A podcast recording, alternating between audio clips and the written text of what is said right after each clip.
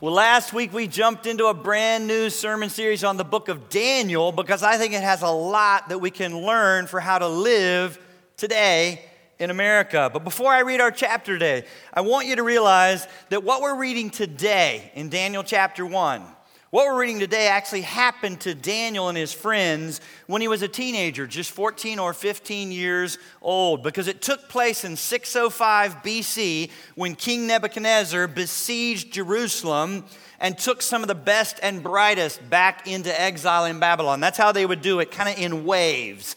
And the first to go were some of the best and brightest, and Daniel and his friends were in that first wave taken back to Babylon. But now Daniel is writing the book of Daniel. He's the author, but he writes largely in the third person. He's writing this account now as a, an older man in his mid 80s, looking back, not so much at what Nebuchadnezzar did, but at what his God did and how his God used him, even in the midst of Babylon. So now turn with me in your Bibles to Daniel, Daniel chapter 1. And I hope you have a Bible with you. Daniel chapter 1. I'm going to ask you to stand and honor God's word because I'm going to read the entire chapter. Daniel chapter 1. In the third year of the reign of Jehoiakim, king of Judah, Nebuchadnezzar, king of Babylon, came to Jerusalem and besieged it. And the Lord gave Jehoiakim, king of Judah, into his hand with some of the articles of the house of God, which he carried into the land of Shinar to the house of his God. And he brought the articles into the treasure house of his God. Then the king instructed Ashpenaz, the master of his eunuchs, to bring some of the children of Israel and some of the king's descendants and some of the nobles, young men in whom there was no blemish but good looking, gifted in all wisdom, possessing knowledge and quick to understand, who had ability to serve in the king's palace, and whom they might teach the language and literature of the Chaldeans. And the king appointed for them a daily provision of the king's delicacies and of the wine which he drank, and three years of training for them, so that at the end of that time they might serve before the king. Now, from among those of the sons of Judah were Daniel, Hananiah, Mishael, and Azariah. To them, the chief of the eunuchs gave names. He gave Daniel the name Belteshazzar, to Hananiah, Shadrach, to Mishael, Meshach, and to Azariah, Abednego. But Daniel purposed in his heart that he would not defile himself with the portion of the king's delicacies, nor with the wine which he drank. Therefore, he requested of the chief of the eunuchs that he might not defile himself. Now, God had brought Daniel into the favor and goodwill of the chief of the eunuchs. And the chief of the eunuchs said to Daniel, I fear my lord the king, who has appointed your food and drink, for why should he see your faces looking worse than the young men who are your age? Then you would endanger my head before the king. So Daniel said to the steward, whom the chief of the eunuchs had set over Daniel, Hananiah, Mishael, and Azariah, Please test your servants for 10 days and let them give us vegetables to eat and water to drink. Then let our countenances be examined before you, and the countenances of the young men who eat the portion of the king's delicacies. And as you see fit, so deal with your servants. So he consented with them in this matter and tested them 10 days. And at the end of 10 days, their countenance appeared better and fatter in flesh than all the young men who ate the portion of the king's delicacies. Thus the steward took away their portion of delicacies and the wine that they were to drink and gave them vegetables. And as for these four young men, God gave them knowledge and skill in all literature and wisdom. And Daniel had understanding in all visions and dreams. Now, at the end of the days, when the king had said that they should be brought in, the chief of the eunuchs brought them in before Nebuchadnezzar. Then the king interviewed them, and among them all, none was found like Daniel, Hananiah, Mishael, and Azariah. Therefore, they served before the king. And in all matters of wisdom and understanding about which the king examined them, he found them 10 times better than all the magicians and astrologers who were in all his realm. Thus, Daniel continued until the first year of King Cyrus. The word of the Lord. And all God's people said, Amen. You may be seated. I've titled my message today, Refusing to Compromise, because I think we can get some help today in knowing how to live in the midst of a pagan culture. But I also think there are going to be some surprises along the way today for some of you as to what it does and does not mean to compromise in a pagan culture. Here's the first thing I want you to see. Number one, one person's compromise very often becomes somebody else's trial. And that's exactly what's going on right here in our chapter. You see, Daniel and his three friends have been drug off to Babylon because of someone else's compromise that took place decades before they were even born. You see, the Babylonian exile that they were swept up in in 605 BC was a specific fulfillment of a prophetic word that the prophet Isaiah spoke to King Hezekiah in 2 Kings chapter 20 when he looked at King Hezekiah and he said, Hear the word of the Lord. Behold, the days are coming when all that is in your house and what your fathers have accumulated until this day shall be carried to Babylon. And they shall take away some of your sons who will descend from you, whom you will beget, and they shall be eunuchs in the palace of the king of Babylon. Now, why is Isaiah bringing this kind of word of the Lord to King Hezekiah? I'll tell you why. Because King Hezekiah, if you read the passages leading up to that, King Hezekiah, out of fear, has put his trust in someone other than God. At the, at the time this prophecy was spoken, the superpower was Assyria, not Babylon, Assyria. And Assyria was knocking at their door, and he was scared, and he'd already seen God marvelously deliver them. And yet, instead of trusting God, he sought to form an alliance with Babylon. The Babylonian king sent some letters of goodwill, and he showed them everything in his land, all his treasures, and he sought to build a political alliance with Babylon as a safety net against Assyria. And God said, Hezekiah, this ally Babylon, who you think is your friend, is not your ally like I'm your ally. You should have trusted in me, not Babylon. And therefore, because of that, listen, it's not Assyria that's your biggest problem. Babylon will be the one who actually brings down Jerusalem. And more than that, some of your very own descendants will be drug off in exile and will serve as eunuchs in the palace of the king of Babylon. And so, Daniel and his friends, as well as thousands of other Jews, true to God's word, end up in exile in Babylon. But now here's where I want to spend our time. When you're in Babylon, when you're in exile, when it seems like everything around you does not make it easy for you to live for the one true living God, how do we do this? Let's learn from Daniel. Number two, Refusing to compromise is not the same thing as refusing to serve or engage with the culture around us.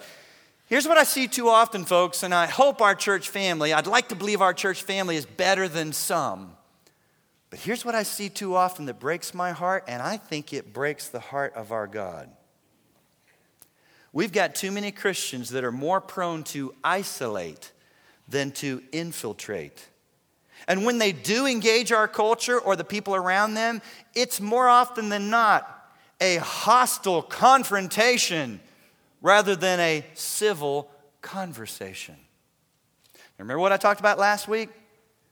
Is that hostility driven by just courage? We're so. What is the emotion that I do believe leads to hostility, name calling, mudslinging, hate, hunker down, lash out, What's the emotion? Folks, we should be the ones. The world has gone adversarial enough, even against each other, right? They don't just hate us. It's just like, oh my goodness, no one, No one dialogues anymore in a civil manner. It's just, we should be the ones. We should lead the way still with a civil, humble, loving conversation that includes listening to other people. When you listen, you show respect. It doesn't matter if you think you already know what they're going to say. I know what they're going to say. Really? Let me know how your wife likes that. Well, the world doesn't like it any better. Even if you think you know what they're going to say, and let me add this even if you say, I don't care what they're going to say, I would say to you, oh, but you should care. Because these are people you have not worked with or exercised with or run into any human being on this earth who's not created in the image of God.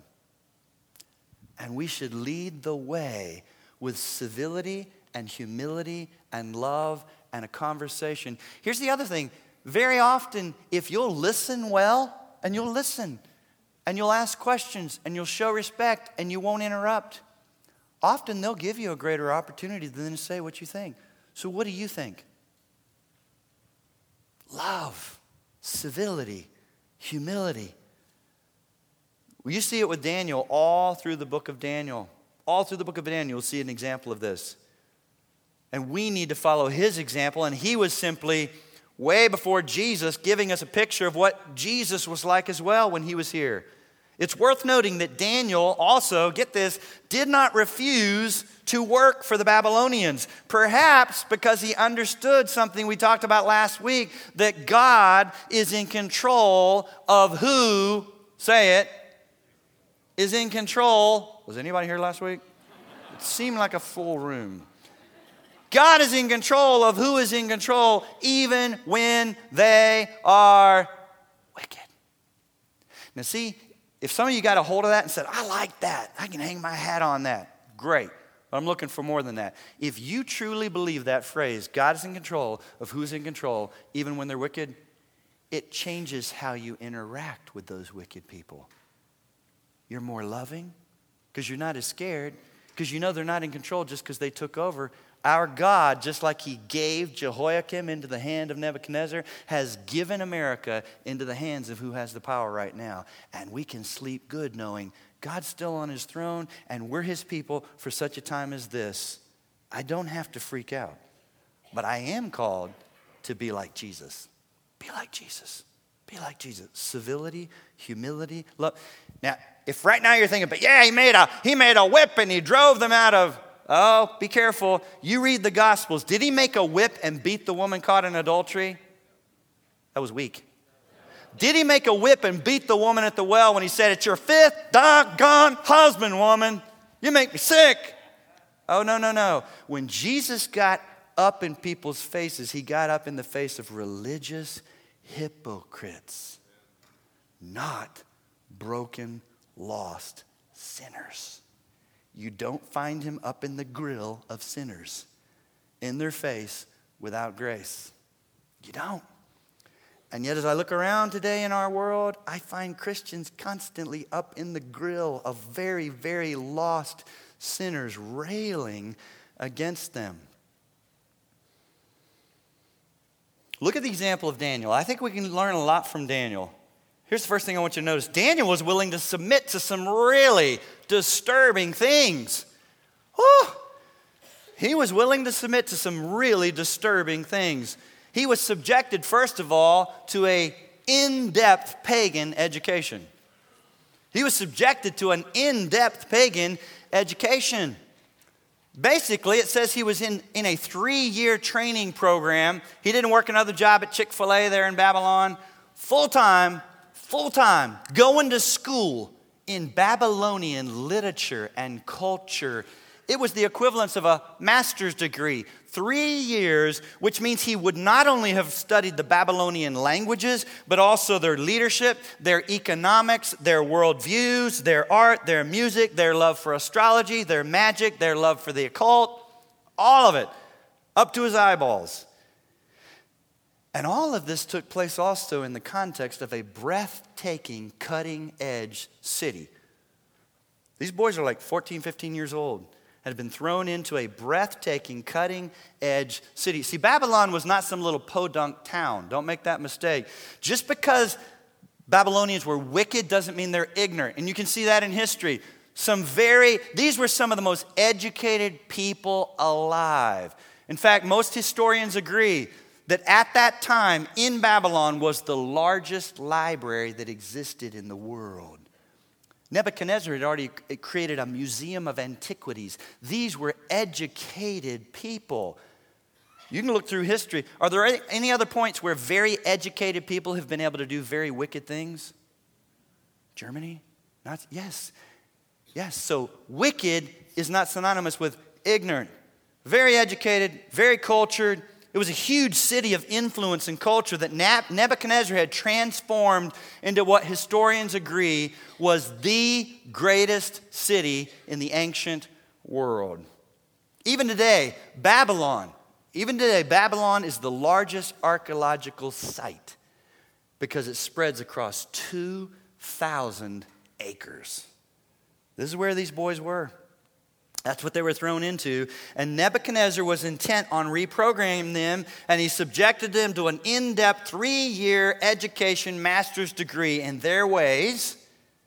Oh, but there's more. He stripped them of their Jewish identity by changing their names. I know names are not what they were for the Jews. Sometimes you pick a name because of what you say it means. You know, Sophia is based on wisdom. But most of us just say, My mom named me Brad. Why? I don't know what Brad means but you're like Brad. I, I named one of our kids Harrison. It, it doesn't mean, oh, thou great one. I, I like the name Harrison. Jews didn't, names meant something. These four young men, their entire lives, every time their name was said or they said, hey, my name's Daniel, it reminded them of the one true living God. That's how names worked back then. You can see the Hebrew names listed in verse 6 that reminded them of their God. Daniel means God is judge. Hananiah means Yahweh is gracious. Mishael means there is none like our God. And Azariah means Yahweh is my help. So, what did Nebuchadnezzar do? Well, Daniel becomes Belteshazzar. That was a pagan god in Babylon. Hananiah becomes Shadrach, which was the moon god of Babylon. Mishael becomes Meshach, which means who is greater than Aku, another one of their gods.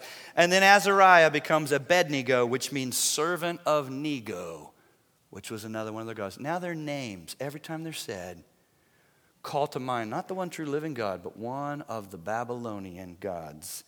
And to top it off, they were probably castrated because that was a very common practice for anyone that was going to be close to the king as an advisor, counselor in his administration. This is just how this works.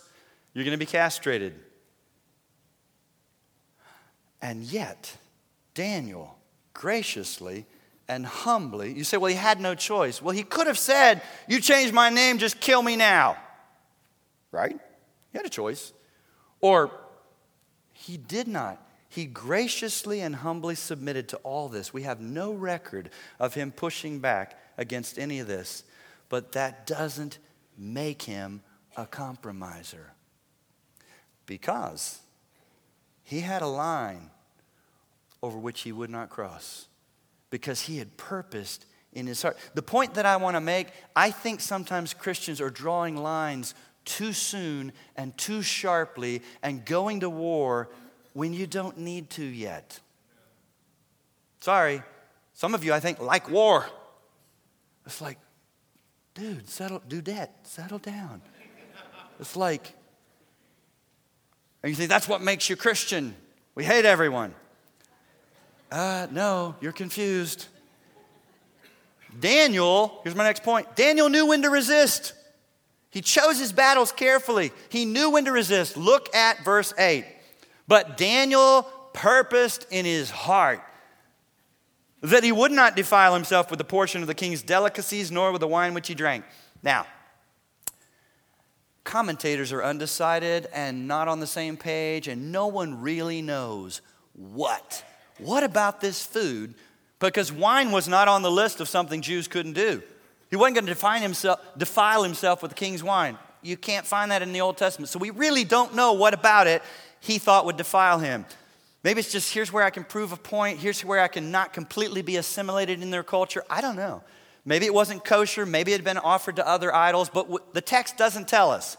It's really not the point. The point is, he did have convictions and he had a line over which he would not cross. And this was it for him. But I want you to stay with me, lest you think, and so now, here's where he gets up in their grill. Here's where his veins stand out and he's screaming. No. Oh, we can still learn from Daniel when it's time to resist. And see, here's, I want to allow for Christian liberty. Your point of thinking you need to resist may not match mine. All right? We may have different convictions of what violates your conscience. Let's allow for that. So I'm not going to give you a grid, it's, it's right here, all of us. But what I am going to give when you decide in your conscience it's time to resist, we should all be doing it in the same way Daniel did and in the same spirit that we see of Jesus. That's what I'm going to unpack for you. When he got ready to exist, oh my goodness, I think we can learn from him. Because you think about it, apparently, Daniel said, obviously, Daniel must have said to himself, You can indoctrinate, indoctrinate me in a master's degree of Babylonian culture and arts and magic and astrology and occult, and I can give you the right answers and I can even be top of my class. God enabled basically Daniel and, ha- and his three friends. Think about it from verse 20, 10 times better. He enabled them to graduate magna cum laude in the occult and astrology and magic and probably things they did not agree with. They say, I'll learn all this and I can tell it to you. Doesn't mean I believe it or embrace it. You can change my name. And now my name constantly reminds me of a, of a false God, but you cannot change my true identity as a child of God. You can't get to my heart. And you can castrate me so that I can't produce other children, but you cannot change that I'm a child of God. But when he did decide, I'm not going to defile myself with the king's delicacies nor his wine, whatever was behind that, I want you to see how he resisted. How he resisted. Number three, refusing to compromise doesn't mean you stop being humble. Look at me. And it certainly doesn't mean you start being hateful. I see Christians getting this wrong. It's like, oh my goodness, you guys, for some reason, Christians seem to think that hateful is appropriate when you're dealing with wicked people. But they're wicked, they're vile, they're God haters. Yeah, that's who he came to die for. People just like you, my friend. Hateful is not appropriate just because you're dealing with wicked people. You didn't get that from the Bible. Your own flesh might dictate that. You didn't get it from the Bible. And, and here's how I would say it to you standing for truth. Should we stand for truth? Yes. yes. Please don't hear what I'm not saying in this series. Just lay down and don't believe anything anymore. No. But standing for truth is not synonymous with hating truth breakers. We've got Christians that, for whatever reason, seem to think, but I still hold to this truth that, that homosexuality is a sin and not a genetic deal. Therefore, I should hate all. You have made a therefore that you didn't find from the Bible. You have now drawn a conclusion and making a step outside of the Bible, my friend. Holding to truth is not synonymous with hating truth breakers. You don't see that in the Bible. We've got too many Christians who are confused and think standing for truth means hating anyone who doesn't hold to that same truth. Even in the New Testament, Ephesians 4. So you speak up. Good. We're saying we want Christians who have the courage to stand, the confidence to speak up, and a heart that's willing to sacrifice to see lost people come to Christ. When you do choose to speak, how are you supposed to do it in Ephesians 4? Speak the truth with veins standing out and use ugly names, call them faggots. Tell, no. Speak the truth in. Love. Say it louder. Love. Yeah. Love. Love. That's what you see in Daniel. That's what you see in Jesus. Because here's the mistake that we could make, folks. Because it's, it's natural. Don't hear me saying this is easy. What everything I'm pitching is supernatural. It'll take the Spirit of God in you. It would not be your automatic default setting, but we're not supposed to do just what we would think or what we feel. He lives in us. You need to be spirit filled and you represent Jesus now. What would He do? Let's be doing it. Because if you're not careful, you can make the same mistake that Jonah made. We're not the first ones to struggle with this. You know that little book of Jonah, just four chapters? Jonah did not just hate the sin of Nineveh. Jonah hated the people of Nineveh. He made the mistake, same mistake I see some Christians make. Oh, but these are vile people. Uh huh. He so didn't want to go preach to them that he went the opposite direction. God had to toss him overboard, swallow him with a fish, let him sit in acid juices of a fish for three days and have his skin blanched and bleached. And I don't know what else happened down there. I, I bet it wasn't fun. And then he's belched up onto the beach. He's like, oh, okay, I'll go. Then he goes, but his heart hasn't changed. He still hates them. And he marches through Jerusalem saying, God's going to judge you if you don't repent. God's going to judge you if you don't repent. And they repented from the top down. The king on his throne got off his throne and put on ash, and everybody from king down to the lowest shop worker. And Jonah went out, read chapter 4. Jonah went outside the city kicked up dust, shook his fist, and said, This is exactly what I thought you might do. And it's why I didn't go. Angry at God, and sat down pouting that God would have mercy on these wicked people. You want to see the mercy of God? The mercy of God is that God didn't fry that little man right there. Yeah, there's mercy. We're always like, why is he so merciful to these wicked people? Why hasn't he fried us? For how often we're so full of ourselves and hateful and we misrepresent him and we're, folks, love. Love. He has not called us to hate the people who are doing the sinning. When you do that, you do not have the heart of the Savior. Here's how I would say it to you listen. I want you to be passionate for God. I, I seek to stay passionate about God and His truth. When your passion for God and His truth, do we want to have passion for God and truth? When your passion for God and His truth starts to override your compassion for lost people created in His image, something has gone terribly wrong in your heart, and you are no longer following Jesus. Folks, it's both passion for God, passion for truth, and compassion for lost people created in his image who want nothing to do that truth and they may rail against you they may harm us they may come against us. But they did the same with jesus and he answered not a word.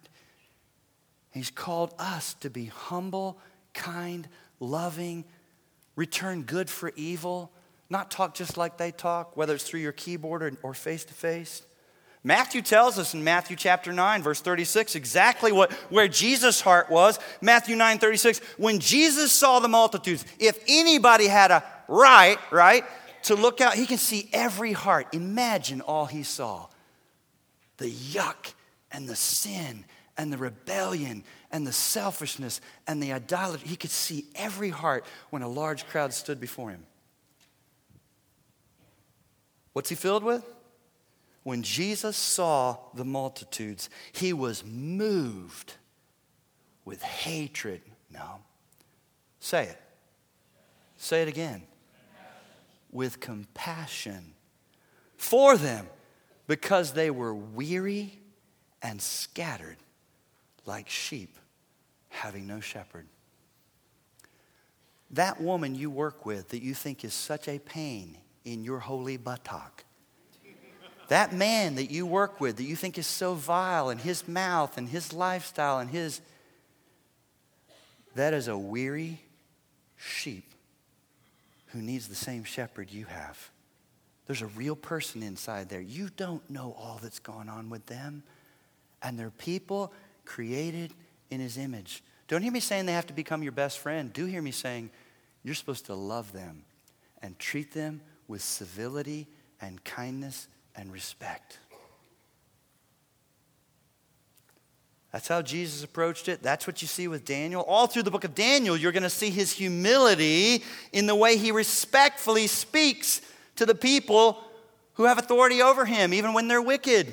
See, here's how I would say it. Here's what I think is missing. Oh, sure, there are plenty of Christians that have given up on truth. So don't hear what I'm not saying. I know we're one of the few churches still left that I hear people say all the time, you still use the Bible, all of it. It's so refreshing. You preach the Bible. Yes, but let's not make the mistake. We're so known for truth. As long as we still believe the Bible, it doesn't matter how we talk to our culture. Oh, yes, it does. I want us to be the people who still believe the Bible, all of it, and have compassion and love for all the people around us who break it every day. That's why He's left us here to be salt and light. These people around you are weary in their sin. They're scattered. They're confused. They need the same shepherd you have. And He's placed you there perhaps to give them the sweet aroma of the knowledge of Christ. Let me tell you something hate doesn't smell like Jesus. Love. Our chapter is just one example. As we go through Daniel, you're just going to see it over and over his humility and his respect. I'm going to jump ahead. You're going to see God give Daniel a vision and a dream about what's going to happen to Nebuchadnezzar, and it's horrible. He's going to go down and eat grass like an ox. And Daniel doesn't even share that. He doesn't even want to tell him the dream. And the king says, No, no, tell me, tell me. Instead of saying, Yeah, you're going to get it. You've needed to get it, and now you're going to get it. No, he hems and haws, and he says, O king, O king, O king, I wish this dream was about someone else and not you. Are you serious? The man castrated you. He changed your name. He drug you from your land. And he still says, I wish this dream was about someone else besides you. And then he delivers the bad news. How could he do that? God. And he didn't even have what we have today Holy Spirit living in us, resurrected. You know that compassion of Jesus from Matthew 9? That Jesus lives in you. His compassion in you should show up through you towards broken sinners. So I want you to notice how, even when Daniel begins to resist, he makes an appeal. He's humble. He doesn't make hateful demands, he makes humble appeals. And I think Christians would get heard a little more often if we would do likewise. I think too often Christians, listen, if you are in the public school, if you are in an awkward situation at work, whatever it is, here's the mistake I see Christians make. Very often, you never say a word of encouragement to anybody about anything that's good, and often there are good things happening. You wait until you're upset about something you think is a violation, and then you're up in their face with no grace making demands. And they're like, Where have you been? You just keep showing up to complain about this book we're using in this class, and this class, and this activity. Our kids were in public high school. I made it my practice to write notes to the principal and say, Thank you for leading today. Leadership is so hard. All people do is complain. I was grateful for some things. Did I agree with everything? Does it mean I can't thank her for so? So guess what? When you do think you need to say something, they listen a little more and they think, this is not some parent I've never seen. This parent has sent Graeter's ice cream. This parent has sent cards. This parent has said, I'm praying for you. This parent has been at the P- teacher meetings in the hallway saying, thank you for serving. Thank you for what you've done here, that we have a place we can send her. And then you might sometimes need to say something. But that shouldn't be the only time they hear from us. Look at verse 8. After he purposed in his heart, look at how he goes about this. He's gracious, therefore, he demanded, he requested. He made a humble request. And get this, it was denied. The chief of the eunuchs, Ashpenaz, said, Sorry, no dice. This Nebuchadnezzar that you're scared of, oh, I'm scared of him too. He's terrifying. My head's on the line based on how you guys do. It's not worth the risk. If you don't look as good as the other guys, I could lose my head. No dice. Daniel doesn't freak out. He just simply shifts and makes an appeal to the second in command, the steward that this guy put over them. And even then, look at verses 11 and 12. So Daniel said to the steward whom the chief of eunuchs had set over them, What is the lead in word? Please. You know, it would serve us well to bring back please. Just please. Please, would you consider that my child could read a different book instead of that? Please, would you consider that they step out of that active? Just kindness, humility. Please. And, and then notice what else. Test your servants for 10 days, and as you see fit. Do you see the humility? I'm going to let you make the final call. Would you just give this a chance? Consider. Just test this for 10 days, and you make the final decision. There's just so much humility and graciousness being demonstrated as he makes an appeal instead of a demand. You say, Brad, you got any other examples of that kind of talk, of that example of Christians functioning this way? Oh, yeah. You think about the Apostle Paul. I mean, should we submit to and respect wicked leaders? Oh, the Apostle Paul, when he wrote to the Christians in Rome, these are Christians in Rome. When Nero was in power, good guy, bad guy, wicked, righteous, God fearing, full of himself. This is a horrible guy doing horrible things to Christians, by the way. And Paul writes to those Christians in Rome in Romans 13 and says, Let every soul be subject to the governing authorities, for there is no authority except from God, and the authorities that exist are appointed by, say it. When you understand that God is in control of who is in control, even when they're wicked. Doesn't mean you disobey if they command you to do something that's in violation. But all along the way, you show humility, you show grace, you show love. Daniel and his friends maintained their faithfulness to God while working in the Babylonian system, not against it, to the best of their ability. And so here's what I would say to you we need Christians, Christian men and women teaching in the public schools. We don't need all Christians to hit the exit door and say, oh, but now there's this, a. Teach in the public schools, be salt and light. We need Christians to still hold public office. Run for office, be on the city council, be a governor, a mayor, something. Oh, will there be awkward things being discussed and ordinances and things trying to be passed that weren't even an issue? To, yeah, but be there. God has called us not to isolate, but to infiltrate graciously and to be salt and light. We need Christians in Hollywood. We need Christians in broadcasting and journalism. We need Christians in the arts and music. We need Christians to be in every place of our Babylonian culture. Oh, will it be awkward? Oh, will there be awkward moments where you will have to wrestle with and maybe even get counsel from another brother and sister? How do I hold on to my faith and still not lose this job? I had someone just over the weekend ask me, she's a counselor in a public school. The things that kids are saying, she cannot say everything she'd like, but can she be the sweet aroma of the knowledge of? Would it be better that this Christian young woman in our church is the public school counselor listening to these kids saying these bizarre things, or some pagan that doesn't care about God? her. And she's saying, Pastor Brad, I don't want to sin. I don't, what should I do? Yes, it could be awkward. Stay awkward. Stay in there. Will you perhaps be marginalized and mocked? Yes, yes, yes. But guess what else just might happen?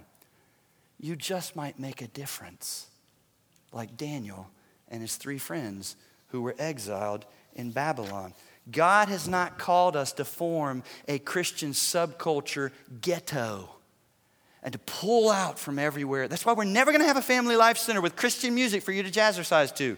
Get over it. Go dance to secular music where they're dropping the F bomb all around you. Go exercise right there. Right there. Do I want you to drop the F bomb? No. Do I want you to do everything those songs are saying they're doing? Please don't. But I want you to be there. We're not supposed to create a subculture where we never have. He calls us light. Oh, let's just put all the light over here. I don't want to go there. It's really dark. Duh, yes. Light in darkness, not all the lights here, because that's so scary. Salt. In that day, they didn't have refrigerators. Salt was to preserve. Is it rotting out there? Oh, yeah. We're supposed to be salt. Salt does no good unless it makes contact. Listen to me. To make an impact, there has to be some degree of close contact. I know that's dicey. Don't hear me saying do everything they do. We're supposed to pursue holiness, but He did not call us to separate and have nothing to do with Him. He's left us here to be salt and light. Let me ask you what might be an awkward question for you. Do you even have an unbelieving friend? We got some Christians that think it's a compromise, it's an endorsement of their lifestyle for me to actually be friendly to and like an unbeliever. I would disagree. I've got people at the gym, in the neighborhood, other places that I really like. I like them. I actually like them. We disagree on all kinds of things. And I'm encouraged by the number of people that say to me, You are the most normal Christian I've ever met. I'm sorry that that's so. There's nothing great about Brad Bigney, but I tell you one thing I still love people. I ask questions. I show respect, and I am not a compromiser. They know what I believe, and I've found a way for them to know I still love them. Guess who I think that reminds me of? Jesus, who was criticized constantly by the religious leaders for what? Why does Jesus eat with the sinners and tax collectors and prostitutes? That was what he was criticized for. We're supposed to be with them without being just like them. He'll help you, Holy Spirit in you. In fact, the Apostle Paul, think about this. The Bible is written this way, you guys. I'm not making this up. Group of Christians in one of the most sexually immoral cities of their day, Corinth. Prostitutes headed out into the streets every night. I mean, it was just vile. So here you got a group of Christians that have been saved out of that kind of background. Some of them were a part of that. And they made the same mistake that I see Christians make today.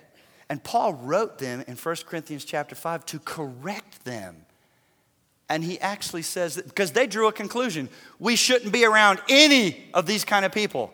Listen to what paul says to them in 1 corinthians chapter 5 i wrote to you in my epistle not to keep company with sexually immoral people.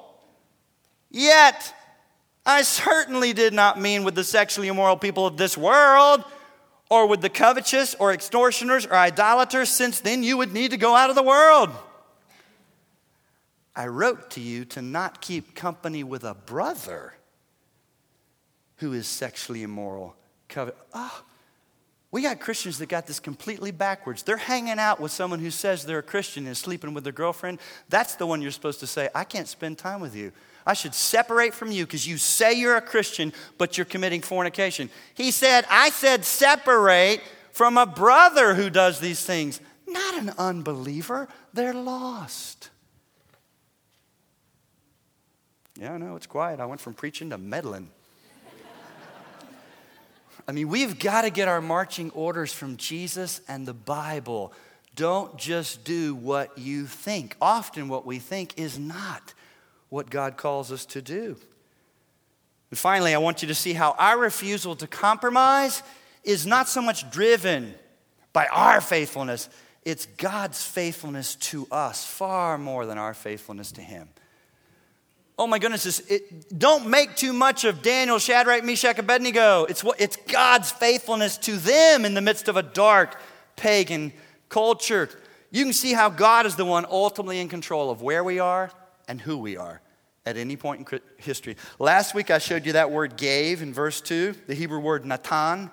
God gave Jehoiakim into the hand of Nebuchadnezzar. That word is used three times. Daniel used the same Hebrew word three times so that you would see the sovereignty of God is all through this chapter. Because he says he gave Daniel, look at verse 9. God gave Daniel, the New King James, I don't know why I chose to tr- translate it, brought him into. It's the exact same Hebrew word. So say gave again. The ESV gets it right by saying God gave Daniel favor and compassion. And in verse 17, God gave them knowledge and wisdom to the extent that they graduated magna cum laude. They were stand out. Let me show you something else that I want you to hold on to. It's not just how you can see God, His faithfulness and sovereignty, even in the midst of a pagan culture. It's also that you see God keeps his promises, even when he takes us to places we'd rather not be. Verse 21 is what I'm talking about. Look at how Daniel sticks the landing in verse 21. Thus Daniel continued until the first year of King Cyrus. There are those that have made a mistake and they grab this verse as an example of how the Bible is full of errors because they think that verse is referring to he died in the first year of King Cyrus. That's not what the verse is saying because we all know, if you check out history, he served in the administration of Cyrus. He's making a much more important point. Thus, Daniel served until the first year. He lived long enough to see God keep his promises. God, through Jeremiah, had prophesied, oh, yeah, you're going into exile, and in 70 years, you're going back to the land. And God takes a pagan king, Cyrus, who's no more godly than Nebuchadnezzar, and uses him, stirs him up to send the Jews back to the land. And more than that, you can read about it in Ezra 6 and 2 Chronicles 36. And he said to them, Take the treasures that Nebuchadnezzar stole from Jerusalem and take those back to the land. Why? Because God is in control of who is in control, even when they're wicked. And Daniel says, I lived long enough. Oh, yeah. Did I experience pain, confusion, castration, awkwardness serving in four pagan administrations? Yes, yes, yes, yes. God also used me, and I also got to see God keep his promises as he began to send the people back to the land. Here's how I want to use my final minutes, though. Don't make too much of Daniel. When I grew up, it was all about Daniel or David. Every story made much of the person. Folks, in a series like this, on Daniel, about a man like Daniel, we could actually get really depressed, couldn't we? I mean, be, honest, right? Oh my goodness, Daniel, he just does it right. I mean, at least with David, he committed adultery. You know, Moses lied, got drunk. No, Noah got drunk. I mean, everybody else you can say, oh, good, he's normal. You can't find anything on Daniel, which could actually be quite depressing if we're supposed to make it all about Daniel. Don't do that. The reality for most of us when we look at our own lives is we're all, we don't see a lot of Daniel. We see failure, fear, compromise. Honestly, a lot of us look more like the thousands of other Jews who were sent into exile, and you never hear anything else about them again. And so, this sermon series could just make you feel guilty if the whole essence of this series is be like Daniel and God will bless you. I want you to move your eyes off Daniel and fix them on Jesus, who was sent into exile on this earth and kept himself pure and undefiled without compromising God's word ever, and then died for us and rose again. And has ascended to the right hand of the Father and makes intercession for us so that on our good days and on our bad days, when we stand and when we crumble with compromise, God's relationship with us remains the same because it's based on Jesus who never changes and not our performance. Say, Thank you, Lord. Now, don't hear me saying to give you a license, just go do whatever. But when you know that you're not trying to earn the Father's favor, guess what? You actually pursue holiness better. My relationship with God is not based on my performance because of what Christ has done. And oh, by the way, He doesn't just intercede for me, He lives in me. Help me, Jesus, live for you in Babylon. He'll help us. He'll help us.